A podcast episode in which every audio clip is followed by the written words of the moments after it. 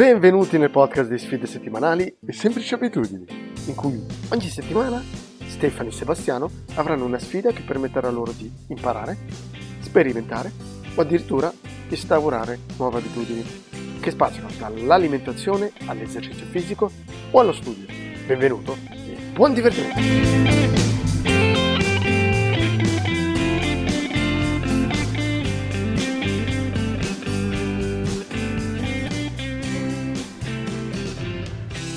Ora come ora è fattibile, sono più o meno 30-40 minuti al giorno di allenamento. Sì. Invece andare in palestra, anche quello mi piacerebbe farlo sto semestre, però è vero che cioè qua mi alzo, faccio le cose in salotto, prend- anche se è di fianco a casa la palestra, andare, fare, cioè un'ora Certo, la sprechi almeno. Beh sì, forza. Tu com'è?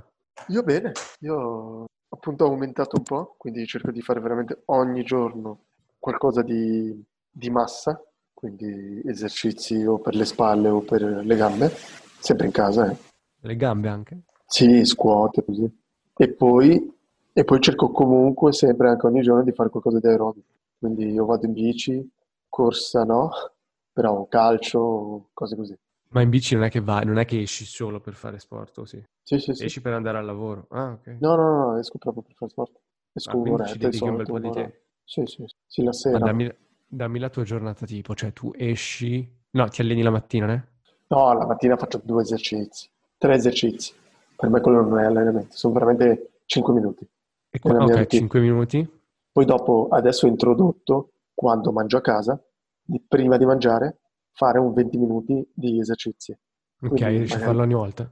Quando sono a casa sì, quando sono a casa ormai so che mi metto 20 minuti, così almeno dopo appena finisco mangio, e poi dopo la sera, finita la giornata lavorativa, o corricchio o vado in bici o vado a giocare a calcio, da lunedì a venerdì.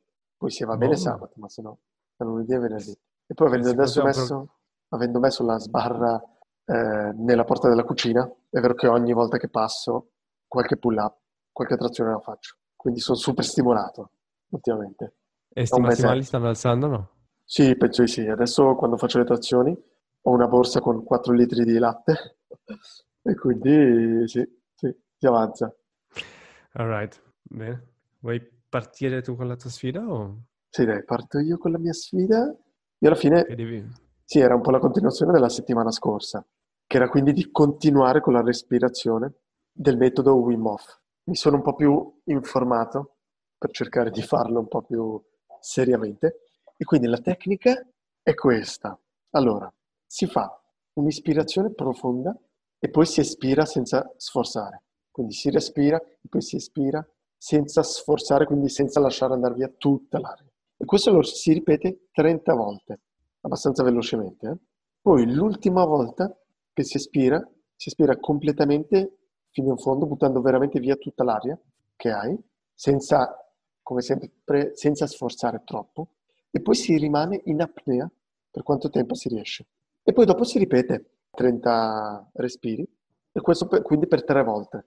Quindi 30 ispirazioni, ispirazione, si fa questa piccola apnea e poi si ripete 30 apnea, 30 apnea.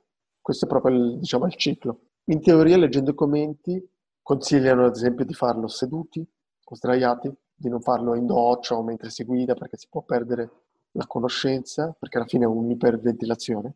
Io alla fine non ho avuto tanti, tante- tanti effetti che citavano, magari l'ho fatto male, devo un po' cercare di perfezionare la tecnica.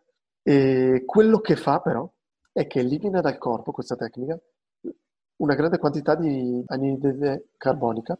Trattenendo il respiro dopo l'espirazione, il corpo trattiene quindi una grande quantità di anidride carbonica e compensa rilasciando più ossigeno nei mitocondri. I, mino- i mitocondri sono, sono quelli che forniscono energia alle cellule. Questo genera più energia, viene eliminata ogni sorta di sostanza di scarto e l'ossigeno quindi ha più spazio per penetrare in profondità nella cellula. Trattenere quindi il respiro dopo l'espirazione causa una reazione parasimpatica. In pratica ci rilassiamo. Chiaramente questo l'ho letto, voglio il parere dello scienziato. Allora, da che ricordo? Fisiologia della respirazione. Evidentemente, se espiri tanto e respiri poco, Uh, no, tu fai il contrario, quindi respiri tanto e espiri poco, giusto? Sì, sì. Aumenta l'anidride carbonica nel sangue, in circolazione. Ok. Fin qua ci siamo tutti. E la storia dell'ossigeno nei mitocondri, da quel che riesco a capire, è un po' simile, un'analogia al, al digiuno, no? Quindi se la cellula ha poche energie, cerca di ottimizzare l'utilizzo di queste energie e quindi aumenta l'entrata dell'ossigeno al mitocondrio Sì, per creare appunto ATP. può essere che ho letto qualcosa di simile. È comunque qualcosa, una tecnica molto studiata. eh. Hanno Mhm. studiato tantissimo questo personaggio, Wim Hof. Quindi non è un, un mago, un, un guru di questi che fanno cose un po' a caso. No, qualcosa di scienzi- scientifico sotto c'è.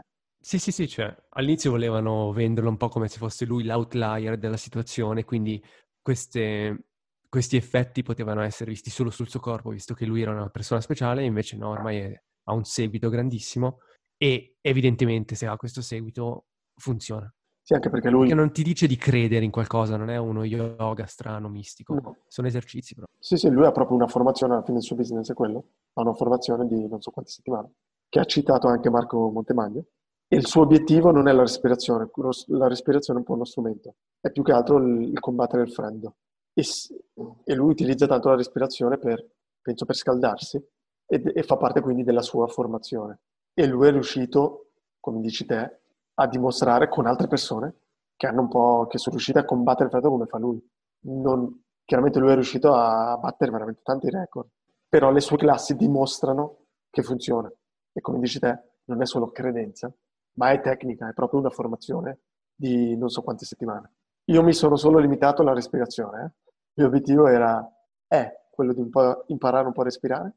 Continuerò anche la prossima settimana e vediamo quan- quando la, l'attaccherò alla meditazione. Ok, quindi hai già un piano per il futuro. Sì, sì, voglio continuare con questo, con questo metodo di respirazione per attaccarci la meditazione e anche il freddo, dato che da tanto che continuo a fare questa doccettina facile, fredda, perché non è una doccia completa, ma solo gli ultimi secondi, e dopo mesi ancora fa male, tra virgolette, e quindi vediamo. Allora, se entro più nel merito del- del- della sfida, una cosa curiosa è che questa settimana mi sono ricordato, mi sono proprio imposto, mi sono concentrato a ricordarmi. Adesso, gli ultimi due giorni non ho neanche fatto fatica. Dopo gli esercizi mi ricordavo di dover fare questa tecnica e dopo la respirazione di solito leggo. Mi è successo un giorno che mi sono dimenticato di leggere. Non avevo lì il libro vicino, di solito faccio gli esercizi, poi vado sul divano seduto, eh, respiro e poi leggo, sempre seduto.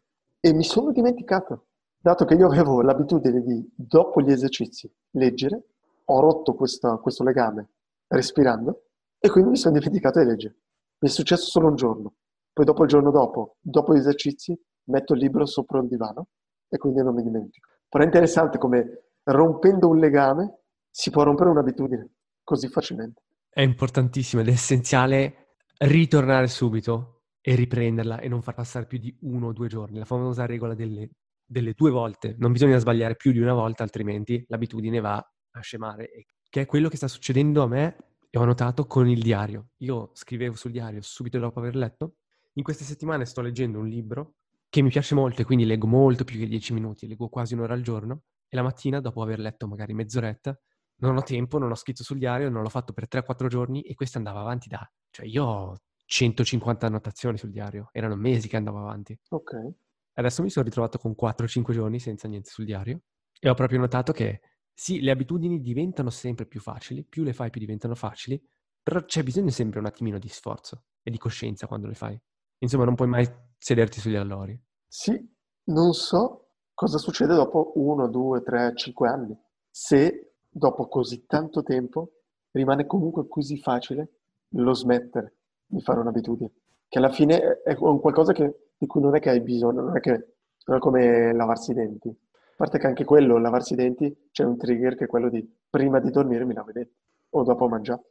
Quindi Sono non essenzialmente legate all'azione di dormire, perché quando durante la giornata ti viene in mente, ok, adesso mi lavo i denti, li sento un attimino sporchi. Appunto, e mi è successo un paio di volte, infatti, che quando non faccio colazione la mattina ed esco, che magari mi dimentico di lavare i denti.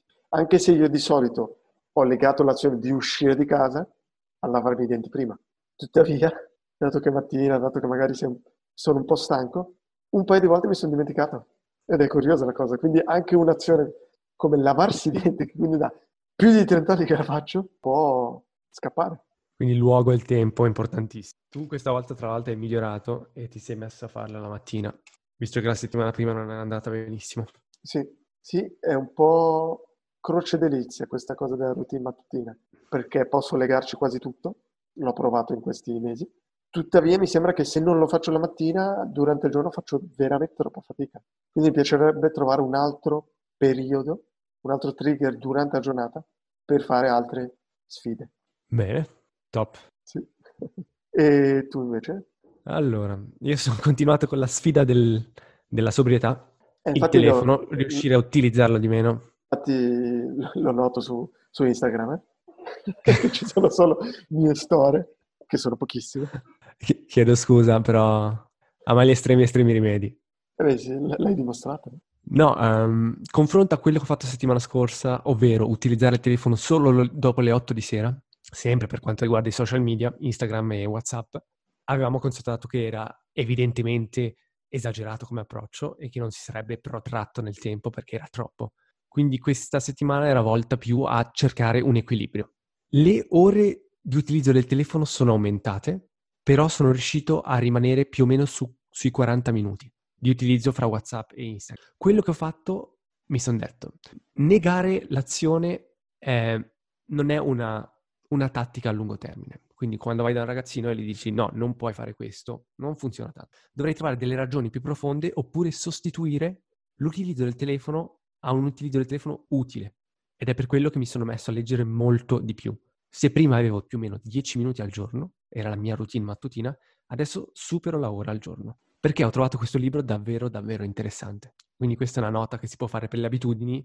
Avevamo già fatto una puntata su quello. Iniziare dalle cose che ci piacciono. Ho trovato, trovo un'analogia con lo smettere di fumare, che come dice l'autore del libro che sto leggendo, non funziona semplicemente dirsi, vietarsi di fumare. Quindi la forza di volontà può funzionare a corto termine, per una settimana, per un mese, per due mesi, per un anno. Per a lungo termine non funziona perché passeremo la nostra vita con il pensiero di un sacrificio, del fatto di vietarci di fumare. Ma più che altro dobbiamo capire il perché vogliamo smettere e perché non dobbiamo fumare. Perché non ci piace fumare, perché non vogliamo. Quando facciamo questo click, lo smettere di fumare non sarà più un sacrificio, ma anzi un piacere. E tu fai un po' la stessa cosa, non vietarti, penso che l'avevo commentato settimana scorsa, non vietarti proprio solo di non guardare social, ma di trovare la, la cosa positiva. Piccola nota sul fumare. L'esempio lampante che mi viene quando si parla di smettere di fumare sono le madri che smettono di fumare quando sono incinte. E quindi lì sì che hanno internalizzato i veri rischi. Invece le altre volte è semplicemente un capire, sì, io lo so che fa male, però non hai davvero internali- internalizzato quella, quell'informazione. Lo sai perché lo si sa.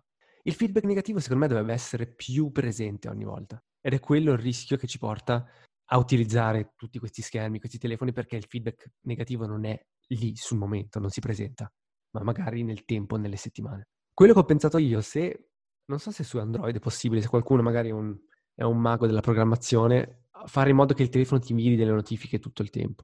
Adesso hai ancora un minuto per usare questa applicazione, fra un minuto questa si chiuderà. È possibile farlo su iPhone, ma è comunque l'Apple evidentemente vuole che tu utilizzi il telefono. Chiaramente, chiaramente. Il loro obiettivo è che tu stia il maggior tempo possibile su, su ogni applicazione sul telefono. Giusto un appunto, quello che dicevi te del feedback negativo. Il problema è come dici te, è che non c'è un feedback negativo immediato, come nel fumare. Il feedback negativo è sul lungo termine, è il cancro, è la malattia. Però quello arriva dopo, dopo lungo tempo, e non sappiamo neanche precisamente se arriva da, da quel fattore.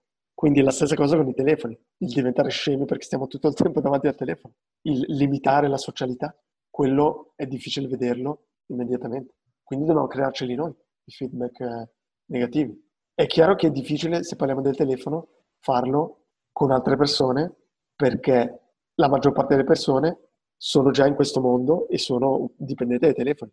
Quindi quello che io cerco di fare, ad esempio, è quando si è in gruppo, a bere qualcosa o a cena, tiro fuori il telefono, lo metto in, al centro del tavolo e chiedo che anche tutti mettano il telefono sopra il mio. E quindi si arriva a un cumulo di telefoni e nessuno può toccarlo. Perché Chi nessuno ha bisogno. Sì, di solito sì, o pago, bevo, non so. Nessuno ha bisogno del telefono se siamo tra amici. Però è, è chiaramente difficile, lì c'è l'impatto sociale che è forte. Riassunto, quindi per questa settimana ho fatto in modo di concentrarmi almeno sulla mattina, che è quando scrivo la mia tesi, entro in ufficio, spengo il telefono, lo tengo lontano da me. Lì se voi avete avuto l'approccio esagerato, però contenuto in tre ore, quattro ore massimo. E mi ha davvero aiutato. Questo mi ha aiutato a non arrivare alla fine della giornata e dirmi ma cosa diavolo ho fatto io oggi? Cos'è che ho fatto? Ho fatto mille cose, ma ho la sensazione che sono passato da una cosa all'altra, velocemente, senza concentrazione. La famosa FOMO, Fear of Missing Out, in inglese. E questo a me avviene quando davvero sono sul telefono che mi interrompe ogni 3-4 minuti. Invece lì so che mi sono messo ogni mattina e ho scritto per almeno 2 o 3 ore la mia tesi. Ma scusa, comunque nel telefono disattiva le notifiche e basta, no? Sono disattivate le mie notifiche, ma a me quello che mi frega è che non appena ho un momento in cui prendo una pausa dallo schermo, quei due secondi, se c'è il telefono lì lo prendo automaticamente in mano. Io non ho più notifiche ormai da mesi. Sì. Anzi, l'altro giorno pensavo, io con le notifiche non, non riuscirei neanche più a vivere. Il mio schermo è sempre vuoto, non c'è mai niente. Sono io che devo andare a aprirmi WhatsApp. Ah, ok, addirittura così, sì. Sì, sì, è proprio un riflesso. L'utilizzo del telefono è comunque aumentato, però anche dato dal fatto che ho letto di più durante la settimana, YouTube ormai quello... Ragazzi, cioè, dobbiamo svegliarci, YouTube è, è la cosa del- del- di questo secolo, ma cioè, io passo più... Ma, ma non diavolo, è, è lo strumento. Possiamo insultare gli YouTuber quanto vogliamo, però dobbiamo accorgerci del fatto che è super, super presente. Eh, Mi sa che è il secondo sito più visto al mondo. Sì, può essere. Alla fine è uno strumento e dipende come lo utilizzi. Esatto. È vero che anch'io a volte sono capitato nel loop di iniziare a guardare un video stupido e poi continuare. Magari gli scherzi o queste cose. Però veramente raramente.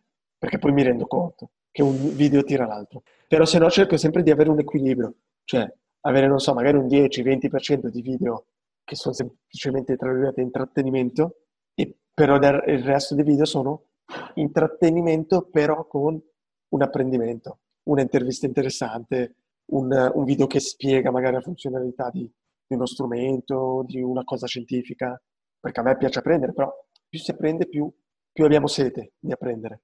Quindi cerco un po' questo equilibrio, eh? non essere estremista, vietarmi qualsiasi tipo di video comico, ad esempio, però tenere un equilibrio perché sennò è pericoloso. La settimana prossima la mia sfida continua e vorrei provare a, visto che so che sono davanti agli schermi tutto il giorno, che sia il computer a casa, il computer al lavoro o il telefono, vorrei più impegnarmi alla sostituzione del tempo passato sul telefono e quindi vorrei obbligarmi a leggere almeno un'ora al giorno. Vabbè, Sai, se non riesci a smettere di colpo e quello esagerato, puoi provare a aumentare. Adesso questa settimana, senza neanche impormelo, ho fatto un'ora e passa al giorno. Ieri 77 minuti, per esempio. Ho quasi finito il libro, eh, qualche sì. E io quello faccio, faccio un po' fatica a, a leggere per eh, periodi lunghi. Sarà una sfida prossima. Sì. Boh, Ok, dai, penso sia tutto tutto. per questa settimana. Dai, Dai. buona giornata. Ciao. Ciao. Grazie per aver ascoltato un'altra puntata di Sfide settimanali. Se siete interessati a quello che facciamo, venite a trovarci sulla pagina Instagram oppure sul sito sfidesettimanali.com. Un saluto e alla prossima puntata.